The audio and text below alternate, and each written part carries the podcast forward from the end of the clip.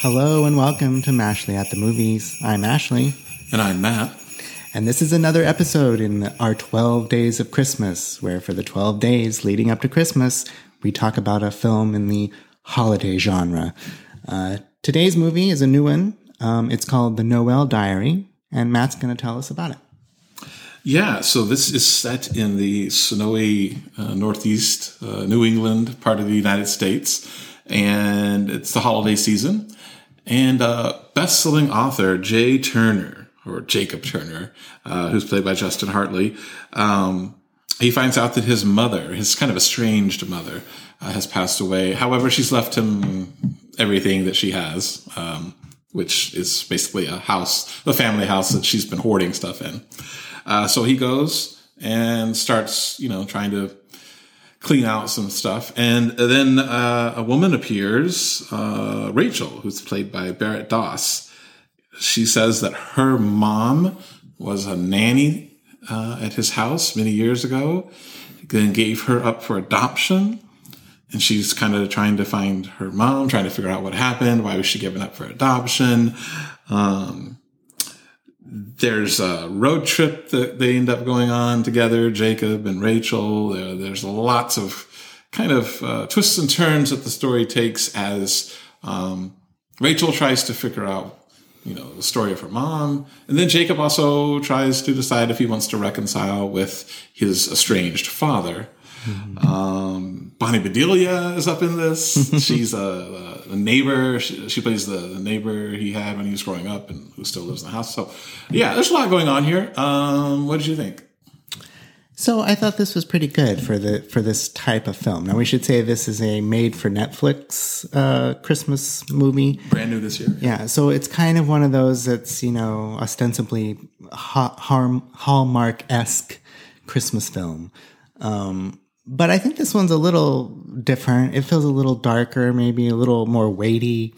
Um, I thought that, as I've said before, the success of these types of movies hinges on the quality of the lead actors. And I think this movie actually excels in that front because I thought that Justin Hartley was really, really good. I mean, he's playing, he's playing a novelist, a very, very successful, famous novelist. And I don't know that any novelist is ever as handsome as this guy is, but um, you know, you just have to kind of roll with that kind of thing in, in these movies. I also don't know that there's many many novelists who are as famous as he is in this film.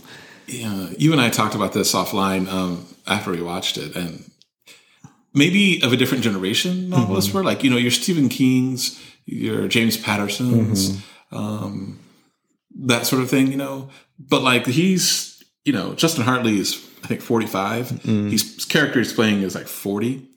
Um, people of that generation and younger, I don't know if those novelists are quite so. I mean, he's like a like a like a rock star celebrity, right, uh, and I'm like, I yeah, it's it's you know it's it's a it's a rare thing, but um, you kind of have to roll with it. and then uh, Barrett Doss, uh, I thought she was really good too, um, as well, and I thought they had really good they have really good chemistry together. Um, but like I said, it, it's a little it's a little darker. Both both characters, and you know, as the story progresses, we kind of delve into their pasts, and both characters have kind of you know some troubles in their past that they're that they've that they're dealing with, and um, I don't know. It gives it gives them a little more depth maybe than you would typically have in in one of these kind of films. Um, so yeah, I, I I liked it overall. I mean, there's definitely problems with it. Um, I don't know the the budgets for these films. I think are fairly. They must be fairly low, and and they kind of skimp on some of the production values sometimes. And we notice this one. I mean, the lighting is odd sometimes. Um, There's this post production like blue tint they put on things to like. I don't know make it seem wintry. Yeah, it was almost kind of a and, well, sometimes I felt like it was almost kind of a day for night thing where maybe they filmed during the day, but they were wanting to, this to be set in the evening, so they made it real dark. I don't know. It, it looked a little odd sometimes, but there was also some pretty good um, cinematography at times. There's some beautiful snowy, foresty landscapes um, several times. So you know, I don't know. It set the mood. And it's definitely uh, it doesn't sacrifice on the Christmassy stuff. Oh my gosh, no, No, it certainly doesn't. We we we get the obligatory Christmas market that they go to. um, we get there's Christmas decorations. There's you know cozy inns that they visit. Um, there's a, a screening, an outdoor screening, no less, of "It's a Wonderful Life." Which yeah, that doesn't work. no, because it's supposed to be really cold.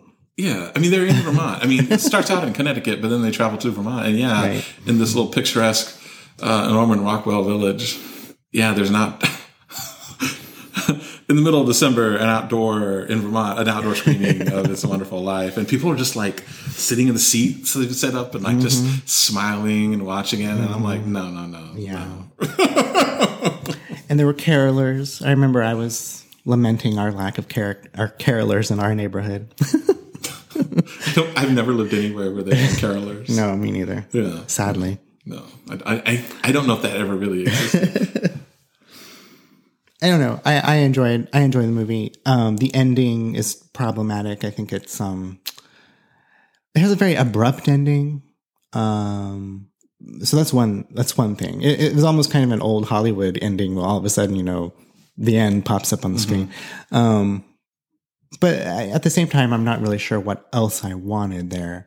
But there's other elements to the ending that didn't quite work. I mean, one of the things that makes this a little more interesting or slash problematic um, is the fact that our female character um, is engaged. She has a fiance, and so the, this relationship that we're supposed to be getting behind Between her and between her and this young author novelist. Um, we're, I mean, we we want them to be together, but at the same time, we're basically wanting her to commit infidelity. Um, so it's it's that's an interesting kind of troublesome element, and the ending doesn't really deal with that very well. Yeah, I would. Um, I I would have not had her engaged. I mean, it, there's so there's aspects of her character that, or her life situation that, I think are I, I get why they introduced them, or or and I, I'm fine with most of that staying. Except, yeah, I would not have made her engaged. I mean, maybe maybe had been engaged and then it didn't work out, and she's fresh out of that relationship. So, yeah, that might have been better. But I think the fact that she is engaged ends up interrupting the flow of the, like the last 10 or 15 minutes of the movie mm-hmm. because the last 10 or 15 minutes of the movie don't work out so well for me and i thought about it afterward and i'm like well they i can see why they did did it the way they did it but and, and i think a lot of it revolves around the fact that she's engaged and i i'm just like uh, anyway going back though so i like this movie I, I this movie i think is a really compelling story um, was really, um, I wanted her to, you know, I mean, so there's this diary. Uh, it's weird. It's weird to talk about the diary because on the one hand, it's the title of the movie, but I also feel like it's a little, if not spoilery, it's a, I mean, the movie's getting to the halfway point before we even really have a big reveal about what the diary is, right? Mm-hmm. Uh, but, but it's fairly important to the progression of the story, the titular diary. Mm-hmm. Um, but that is part of the story that I thought was compelling. I'm wanting, you know, finding out what happened to her mom. Does she find her mom? What's going on there? And then with the author and his situation with his dad, and um, yeah, but no, I, so I found the story compelling. I, I was really glad to see Bonnie Bedelia again. You know, I think last time I saw her was in the Die Hard movies back in the day. um, it's a lot of, you know, I've talked before on this podcast about I like movies where there are people who are being nice to each other. And there's there's a fair bit of that here in this movie. Um, so I like that. Now, what hinders this movie for me, and I was, I'll be quite honest with you, I was not getting into this. I was actually very resistant to this in the first, I don't know, 15 minutes, 20 minutes. And part of that's the production design, which if we ever bring up production design in this podcast, we're usually praising it. But here I felt like we were on a set, or it, not necessarily a set, but we were on a place that had been staged. So, in other words, when um, the author Jacob he goes to his house early on in the movie. It's a nice house. It looks like they actually filmed this at a house, not on a set, but it could have been a set. I don't know. But you know, they always, as they say, dress uh, a, a, set or, or mm-hmm. wherever they're filming. And you know, production people come in and they lay out all the props and whatever. And his house did not feel lived in. You know, and and it felt it felt like a a dressed set, you know, and that bugged me. Uh, I kind of got that impression too, at least early on when he went to his late mother's house.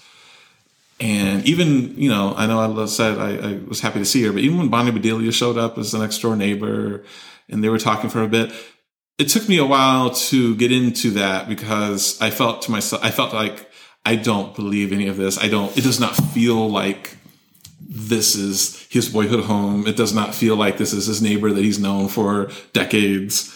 Um, it feels like a, it, I feel like I'm watching actors in the movie, mm-hmm. which is odd because I feel like the acting in this was was quite good. Um, and, and I'm maybe judging on a curve with Netflix and stuff, but no, I feel like the acting was good. Um, and the, I gotta say something about the directing because there were moments in this movie where, again, I go back to that compelling story, and so there were moments in this movie where we're like they're kind of hitting the story beats at a critical juncture. And the actors are just giving it all they got right?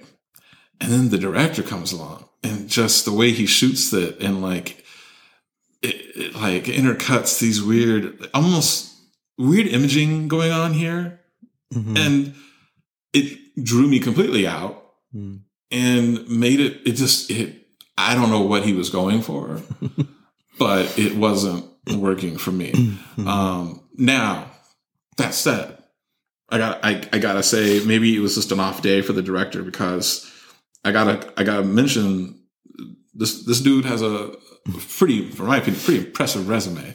Um, Charles Shyer, he's now he's now in his early 80s, but um, people of a certain age, like you and I, will remember movies like um, Private Benjamin and Smokey the Bandit.